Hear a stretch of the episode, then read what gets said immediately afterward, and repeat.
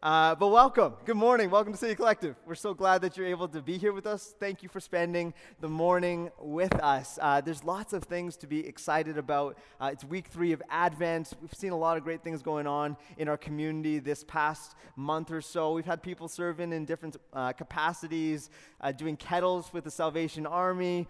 Uh, we've but that's been awesome. But I do want to mention this as well. That we've got these two amazing ladies that every single week, and they're going to be mad at me for saying this, uh, that every single Friday they show up here at HD Stafford and they give so willingly without expect, expecting any like any recognition, anything at all, and uh, they just do it week in, week out, and they come and love on these kids. And they're, they're teaching me something about what it really means to be generous what it really means to give sacrificially of your time and of your energy.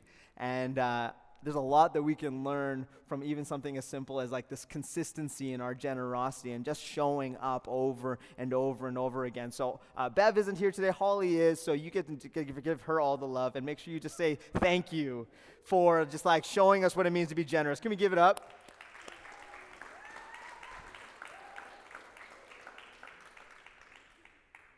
Because this is what the season is, right? It's supposed to be a season uh, of generosity. And this morning, we're continuing through our Advent season. In week one, we talked about uh, Zachariah and Elizabeth and, and the, the heartache and the disappointment, but also the opportunity in expectation. And last week we talked about the visitation when Gabriel comes, comes to see Mary and, and the possibility in that moment of interruption and what happens when God actually interjects himself into our story and how do we respond and what do we see out of those moments. And today we're continuing through Luke chapter 1 and we're, we're going to see what Mary has to say after she goes to visit uh, her cousin Elizabeth. And we're talking today about the idea of, sorry, celebration. And perhaps, uh, perhaps you hear that statement and you're like, okay, you're kind of jumping the gun. Celebration isn't happening until Christmas. But uh, Mary, in this moment that we're going to read right now, she decides to celebrate. And I think there's a lot for us to learn in it. So, would you turn with me? Luke chapter 1, verses 46 to 56. Uh, you can follow along the screen as well. Just provide a little context, Mary has just received news from the angel Gabriel he's and has responded with this resounding yes, I'm going to follow what you have said. And, and has now gone to go see her cousin Elizabeth, and it's only a few days later, and they have this joyous reunion where Elizabeth speaks so much hope, so much life, so much excitement over Mary, and this is how Mary responds. And Mary said, My soul magnifies the Lord, and my spirit rejoices in God my Savior, for he has looked on the humble estate of his servant. For behold, from now on all generations will call me blessed. For he who is mighty has done great things for me, and holy is his name. And his mercy is for those who fear him from generation to generation. He has shown strength with his arm. He has scattered the proud in the thoughts of their hearts. He has brought down the mighty from their thrones and exalted those of humble estate. He has filled the hungry with good things, and the rich he has sent away empty. He has helped his servant Israel in remembrance of his mercy, as he spoke to our fathers, to Abraham, and to his offspring forever. And Mary remained with Elizabeth about three months and then returned to her own home. And it's interesting, this passage, we've seen in less than a chapter, Mary go from this young woman who gets this, this moment with an angel become a revolutionary in this moment with her cousin Elizabeth. Let's pray together. Jesus, thank you. Thank you for this moment, for the space, for this place that we get to share. I'm just so grateful that this is an opportunity for us to get to know you more and to see what your word has to say for us. For those traveling different places uh, today and this upcoming week, I just pray that you protect them. For those who are grieving, and this is a season where there's so many different emotions being carried, Jesus, I just pray that you just be with them and comfort them. And more than anything, in this season when there's so much going on and there's so much busyness and so many different distractions, I just pray that we would come to know you, come to know you more. We're so grateful that you're in our stories. In Jesus' name I pray. Amen. Amen. All right, question for you this morning. Do you, do you find it difficult to celebrate? Do you find yourself uh, having a tough time celebrating in moments? Perhaps you're like me and you find yourself having a, a good moment and then you have a flood of reasons why you were lucky. It's never going to happen again. You don't deserve it. Or how, if you were to celebrate that moment, that you're more concerned about how others would perceive you than actually going through the process of celebrating. It's almost like we're more comfortable with the idea of being disappointed than, it, what, than what it means to actually celebrate or to be celebrated. And there's this wide spectrum of things that lead us to celebrate big things, little things, small things, weird things, normal things, unplanned things. And the desire to celebrate or even the feeling of joy often comes in these unexpected moments. I know for myself, when I think of, of celebration, there's always this like context of music around it. And, and music is a powerful thing because it invokes emotion. It, it draws us back to spaces where we've heard a song or, or had a memory or, or made a relationship or had a connection take place. We've all had these, these songs that when you hear them played, it takes you back to a spot. But there is a song that is played in every household around the world, in every nation, through all seasons of the year. It is played perhaps right now, somewhere, some someplace and it is the song Happy Birthday, and I hate that song. I hate Happy Birthday with a passion. Um, and, and I can say this really honestly because if anyone has ever celebrated a birthday with me, I am never more uncomfortable and unsure of what I am doing with my life than I am in that moment where someone decides to sing me happy birthday. It has gotten to the point where I'm, I'm a fairly comfortable confident individual in most schemes of life. But when it comes to those moments where we're celebrating happy birthday, there's a cake in front of me, there's a candle, and there's a group of people who are very kind in that moment. And they decide, we're going to sing them happy birthday. I am never more uncomfortable than in that moment. I don't know what to do with my hands. I don't know what my face should be doing. I don't know where I should be looking. I'm like, am I clapping for myself? Like, what am I doing? It's like the most uncomfortable experience that I could possibly have. So I hate happy birthday with a passion. And, and I don't know why I have trouble experiencing it in that moment, but it's like this moment of celebration where their intentions towards me are good. I think some of them have gotten to the point where they can't wait to see me in that situation every year. They're just like, they're gonna sing mul- multiple moments of happy birthday. They're going to, like, at the beginning of the party, halfway through the party, at the end of the party, just so they can, like, catalog these moments of discomfort in my life uh, because they take so much joy in it. But they're still my friends, and we're, we're working through it. But there are these, these moments that we have where we just we suffer from the ability, inability to celebrate. Despite uh, our best intentions. Despite other people's best intentions, we have this inability to celebrate, to experience joy as God has designed for us. Because the song Happy Birthday, it isn't, it isn't a malicious one. Uh, it isn't meant to invoke terror. Uh, and it isn't designed to make me look like a bumbling fool, unsure of what to do with my own two hands. Uh, it's to make me feel celebrated. And it's meant to celebrate others when, when I sing it. And, and when we are in the process of celebration, though celebration, the way we think about it, kind of carries this heavy, materialistic, ritualistic overtone. At its core, at its most distilled state, celebration is meant to be a space where joy is found, where joy is involved and joy is something that God desires for us. Jesus says this to his disciples. He says, So also you have sorrow now, but I will see you again, and your hearts will rejoice, and no one will take your joy from you. He doesn't say no one will take your life from you. He doesn't say no one will take your purpose from you or that no one will take your passion from you. He says that no one will take your joy from you because you were and you are designed to experience joy. Joy is the promise of God for our lives, and the promises of God are the foundation for our celebration. Yet, it's a nice thing to say, it is not always the reality. Far from it.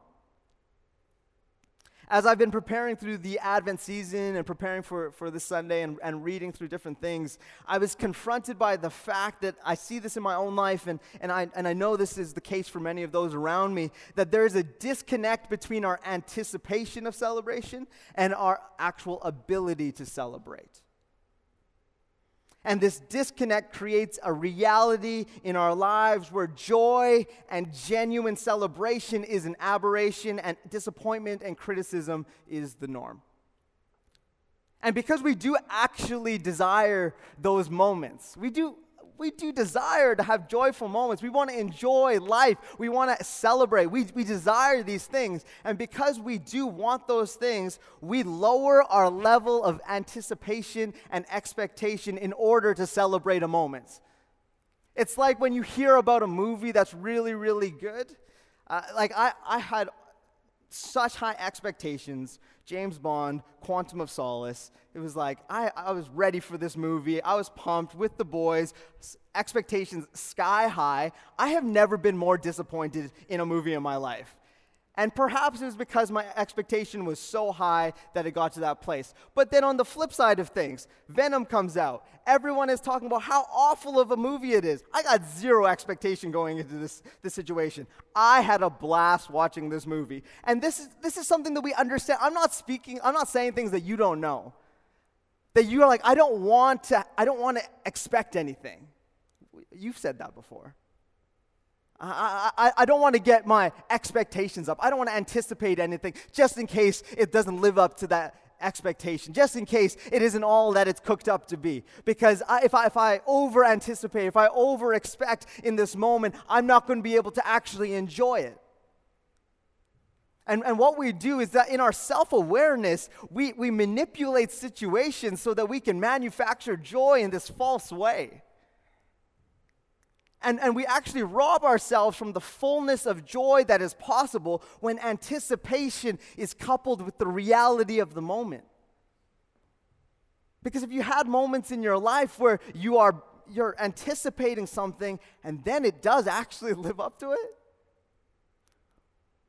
how much more beautiful is that moment when it all comes together?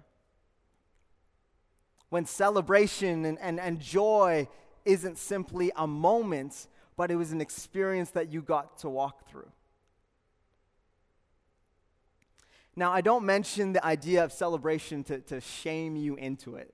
That you got like you got to make sure that you celebrate the person next to you, or you've got to make sure that you go home, ump, up the ante on your Christmas list. Uh, you got to make the place look better. I'm not trying to shame you into that. Bigger parties, nicer gifts, that's not the goal. But I think we need to talk about it because the truth of the matter is, is that celebration is hard. That celebrating a season, a moment, or a person is not always as simple as your latest Hallmark Christmas special makes it out to be because I believe this. I believe that the idea of celebration and joy is one of the most powerful tools that we have been given to live in this world through both the difficult and the delightful moments in our life. And when we don't recognize and embrace those two elements, we are robbing ourselves from experiencing what life truly has to offer. And that's why I find this passage with Mary so powerful.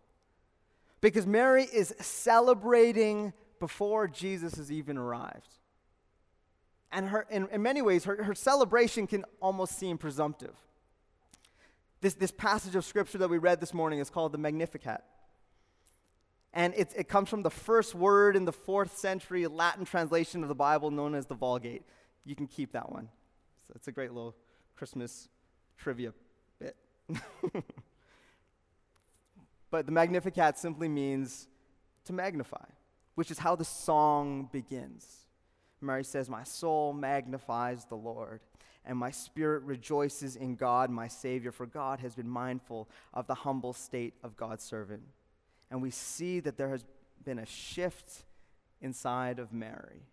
It's clear that it's not simply the fact that the Holy Spirit has come upon her, that she's now pregnant, but the power of the Holy Spirit has caused a shift inside of her, one that has made her respond differently in this moment than many would in this situation. Because here's the thing the angel has just come to her and has completely interrupted her world. And she has said yes. We talked about that last week the power of sometimes simply saying yes to the interruption of God, not knowing perfectly what's going to come in the days to come, but just saying yes. And she's done that. But this song happens not long after, and she, she is, isn't just simply saying yes in this moment, but she's actually celebrating the journey that the yes is taking her on. How many of you know that it's one thing to agree to walk in obedience, and it's something completely different to celebrate what you've agreed to walk in? I know I'm talking to some people this morning when I say this because it's talking it's it's in my own story that I struggle with this that we've become so fixated on the idea of sacrifice or willingness or grandeur in our yes that we have become entitled in our journey after it. Have you said yes to the idea of following Jesus, but have been unable to celebrate the steps that you are walking in now? Because Mary's situation hasn't improved.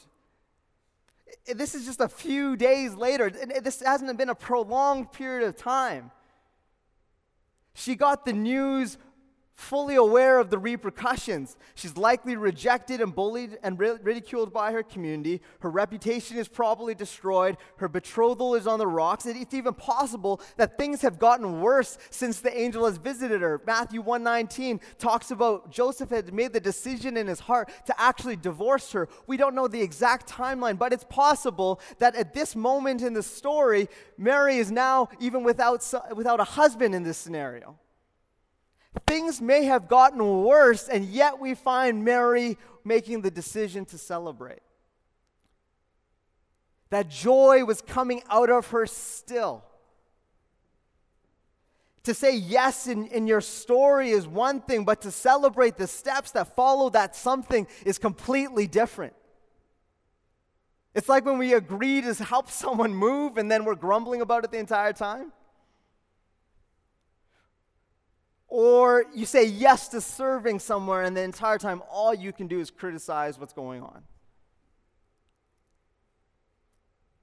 This is what we are prone to do. Sometimes we, we're good at the yes part, but we struggle with the idea of celebrating. We, we feel entitled in the moment because we feel we sacrificed in the yes. And when Mary speaks, there's something very interesting going on. She does something that we don't normally do, and she's able to celebrate. But there, there's, there's a foundation here that we can learn from. When Mary speaks, there's something spectacular happening because she proclaims using the language of Israel's illustrious history. There are no less than eight quotes from the Psalms and from the prophet Isaiah woven into her poem. And in many ways, it te- that alone teaches us something. It teaches us that it's really important to read, to listen, to learn, and, and in particular, to, to engage with, with creative narratives such as poetry, because there are times when you will need someone else's words to express what is happening in your story. And when you can access someone else's artistry to help you, that is a gift. And Mary sings, she says, My soul magnifies the Lord, and generations will call me blessed, for the mighty one has done great things for me. He has performed mighty deeds with his arm. That's Psalm 118. He has brought down the ruler, Psalm 75. He has exalted the humble, Psalm 113. He has filled the hungry, Psalm 34. And he has helped his servant, remembering to be merciful, Psalm 98. And, and these declarations, these words, they're not just simply an obligation that she has to say in this moment, but they're a signal of an understanding of a foundation within her. She's talking about bringing down kings, about humbling rulers, about lifting up the brokenhearted, about feeding the hungry, because when grace is received, when love is recognized, it transforms us from the inside out. We can't stay the same. It may not change every situation around us, but it transforms everything within us.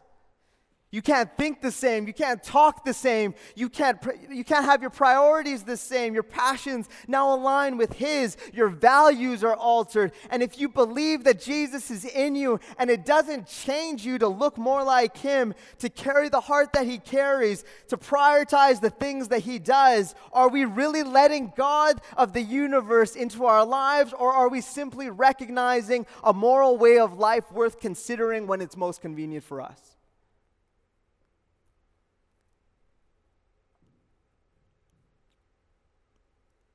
When we, when we decide to say yes, and we truly decide, when we allow grace to be part of our story, it changes us. And it may not change everything around us, but it definitely changes the way we respond to what is around us. Mary has recognized that joy is a promise. And it's the same for you and for me. That joy is a promise of God in our lives.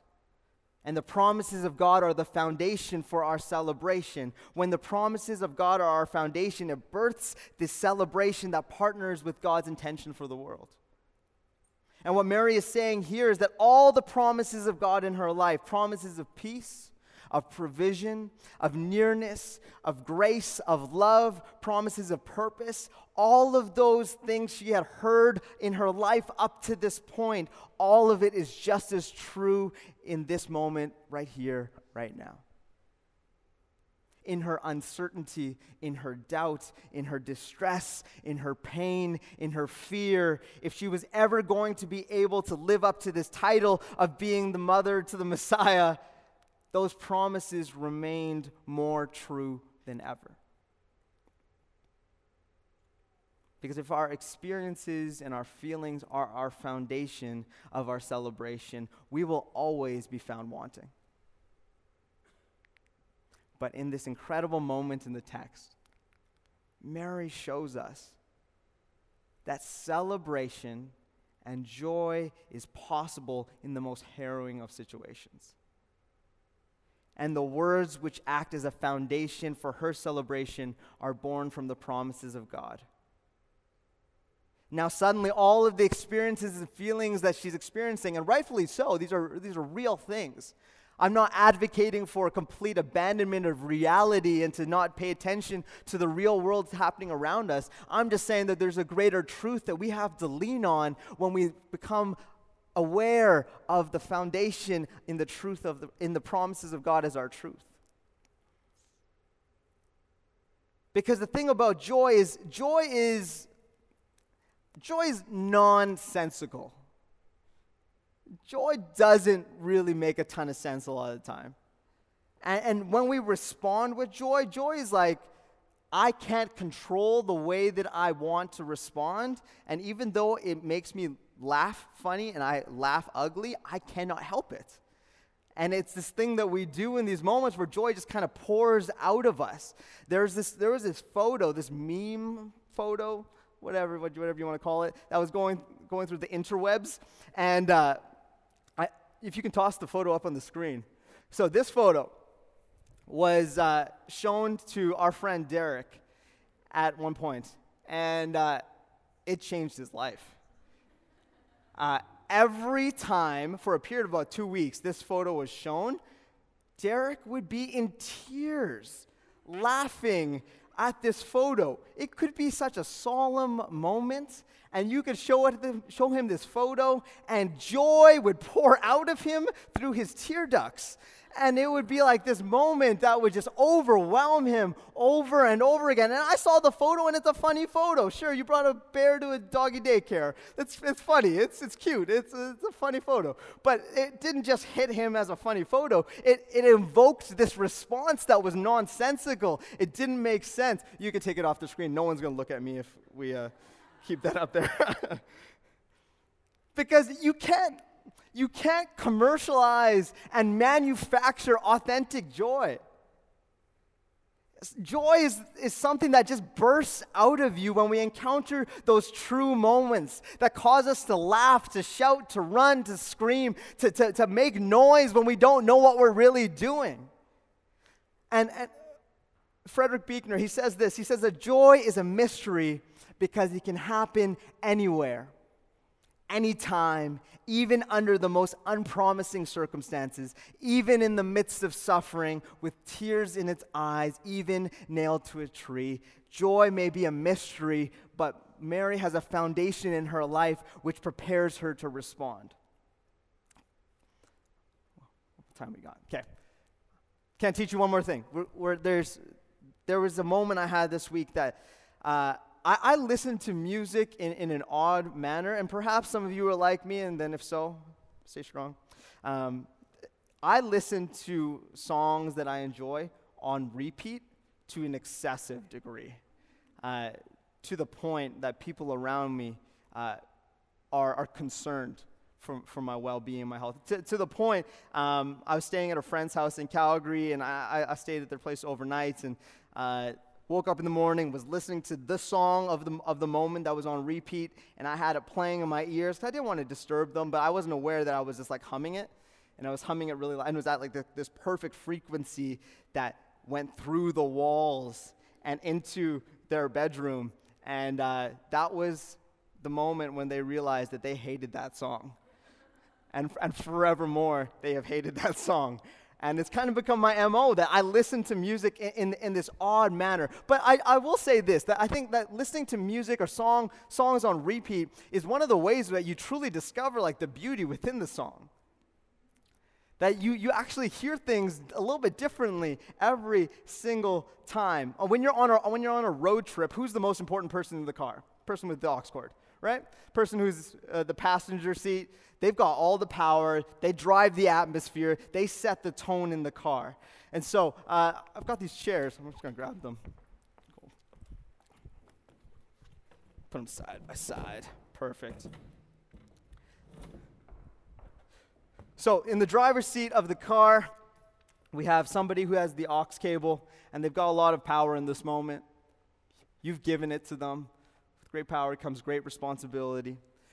It's, it's an important moment in, in, the, in, your journey, and, and the music that's being played is, is, is vital to the health that's in the car. And uh, I was listening to a song this week, and I heard, like, I, I, was listening it over and over again, and, and I heard different things each and every time. And there was a different part that kind of stuck out to me, or a different word that resonated within my spirit, or, or something that was that was continuously being pointed out to me. And then I had this picture of, of this car situation that we are driving in this car of life. And outside of us, outside of the car, is like this storm and it's kind of like this hurricane all around us where the reality of life is, is chaotic and we're unsure about it and, and it's pushing in all around us. And then we've got, we've got Jesus in the seat beside us, and he's kind of hanging out, and he's got the aux cable. He's got this, he, he, he's, he's got a really good playlist, and so you've decided to give him the aux cable. You, you trust him, big trust. And so, uh, there's three different pe- types of people that kind of sit in the car. Uh, there's, there's the individual who sits in the car and they, they know that Jesus is there and they know that the storm's outside, but they've done their part. They've rolled up the windows, they've got two hands on, on, on the wheel, they've got control, but Jesus is in the situation and they're just going to p- turn up the volume every once in a while when they kind of feel like it. Uh, and then there's like a second, second type of individual that uh, has, hasn't done anything to pull the windows down, and there's like wind and rain and chaos crashing in from the outside into their situation. And Jesus is sitting over there and he's just like, roll up the window. It's going to be okay. And then there's the third person that isn't even aware that the windows aren't rolled down, isn't even aware that Jesus isn't, isn't in the car, and they're only used to the chaos of the outside being on the inside.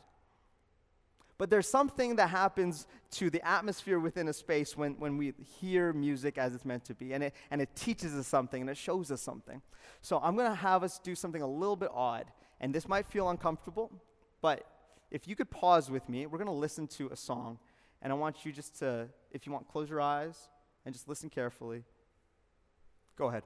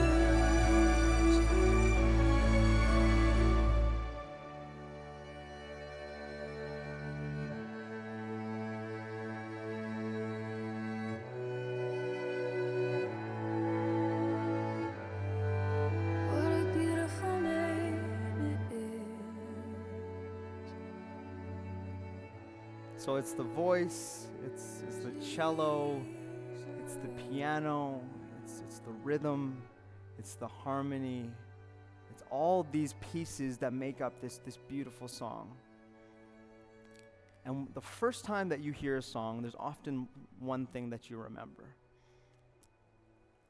And this is kind of how I likened it to the promises of God that we hear. That we hear that Jesus loves you, that he's madly in love with you.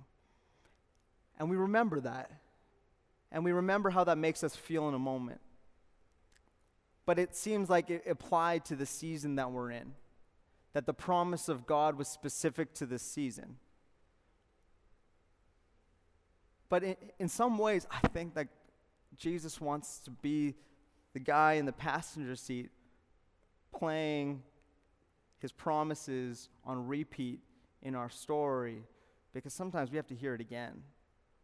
And maybe when we heard the cello the first time and it made something, it made something make sense in that season, we needed to hear the words the second time. We needed to hear the piano the third time. We needed to catch the rhythm of it on the fourth time. And every single time when we hear the promises of God and the simple statement that you are mad, that He is madly in love with you, that every single time it mean, might mean something a little different, might capture you in a different way.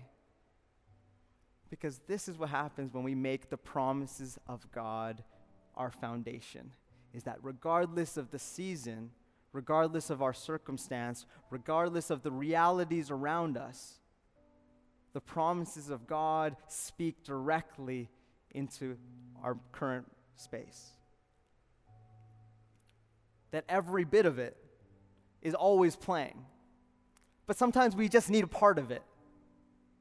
And sometimes we need to hear it over and over and over again just to catch it.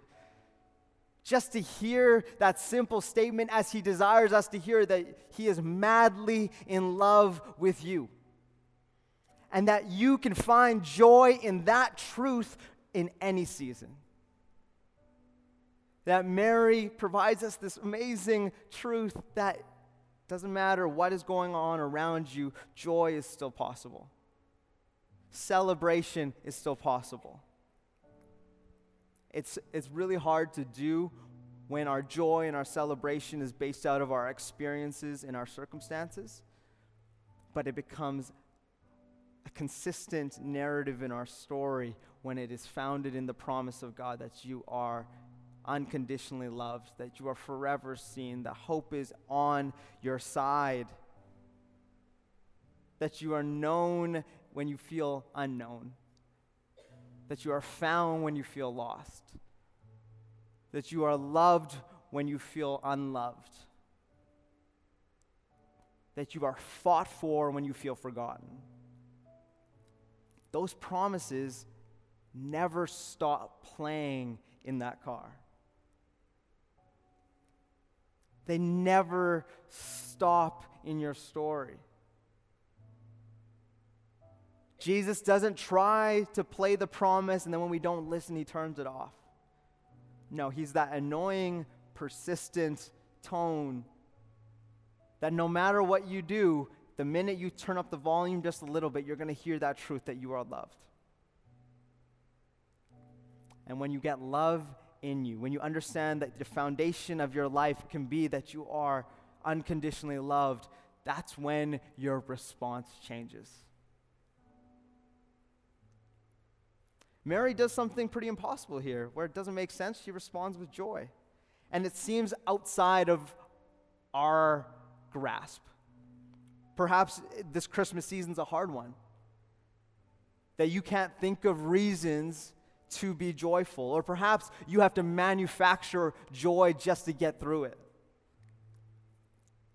The possibility of joy is available to you not because you manufacture it, but because it is freely given to you through the grace and love of Jesus Christ.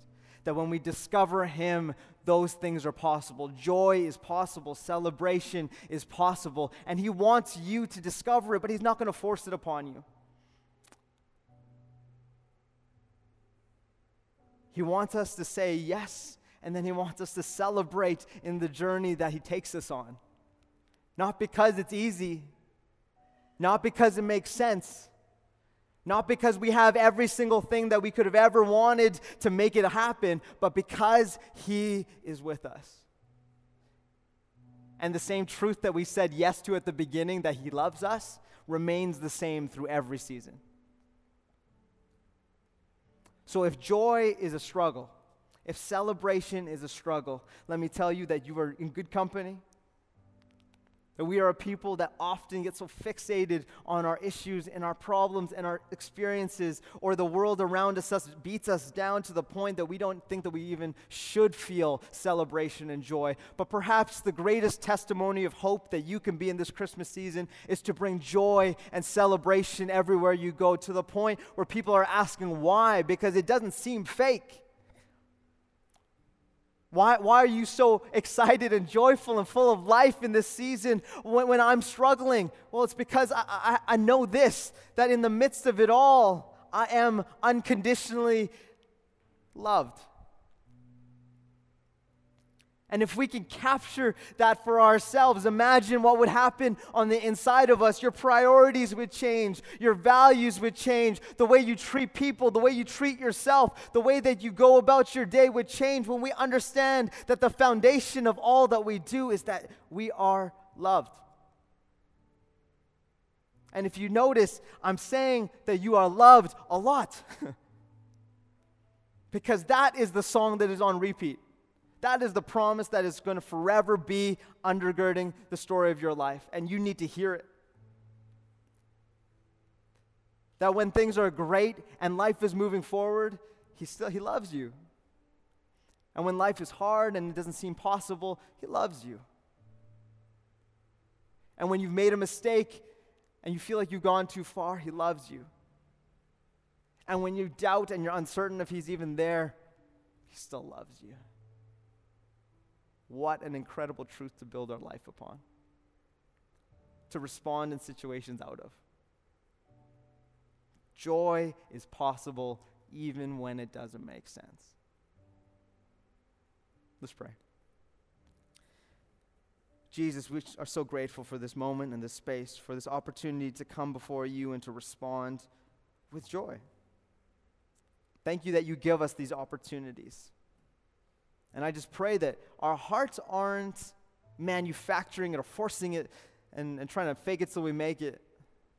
But Jesus, that it is a response from a revelation, a revelation of God with us. So, in these seasons that we've gone through, when we've struggled to celebrate, Jesus, I just pray that we, we, we discover your grace in that. That even when we didn't celebrate, you continued to have that song of love playing in behind us.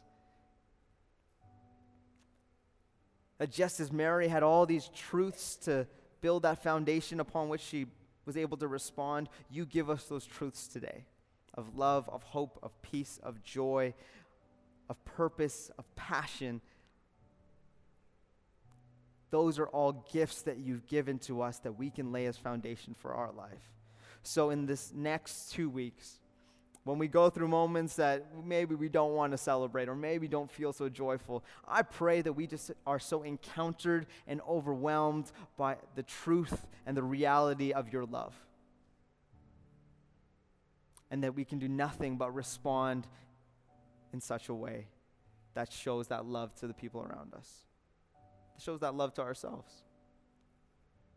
Wherever we might be, thank you that you meet us there. Thank you that you are always sitting in that car with us. Thank you that you never leave us nor forsake us. We're grateful that this space is for you. We give you all the glory.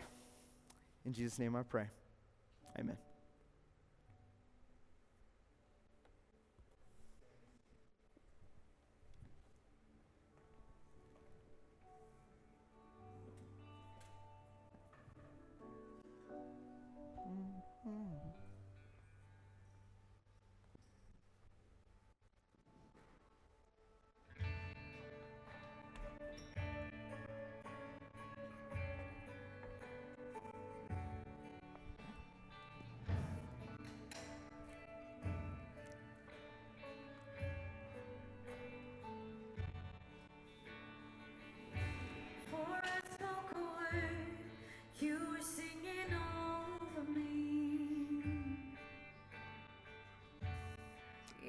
Been so, so good to me.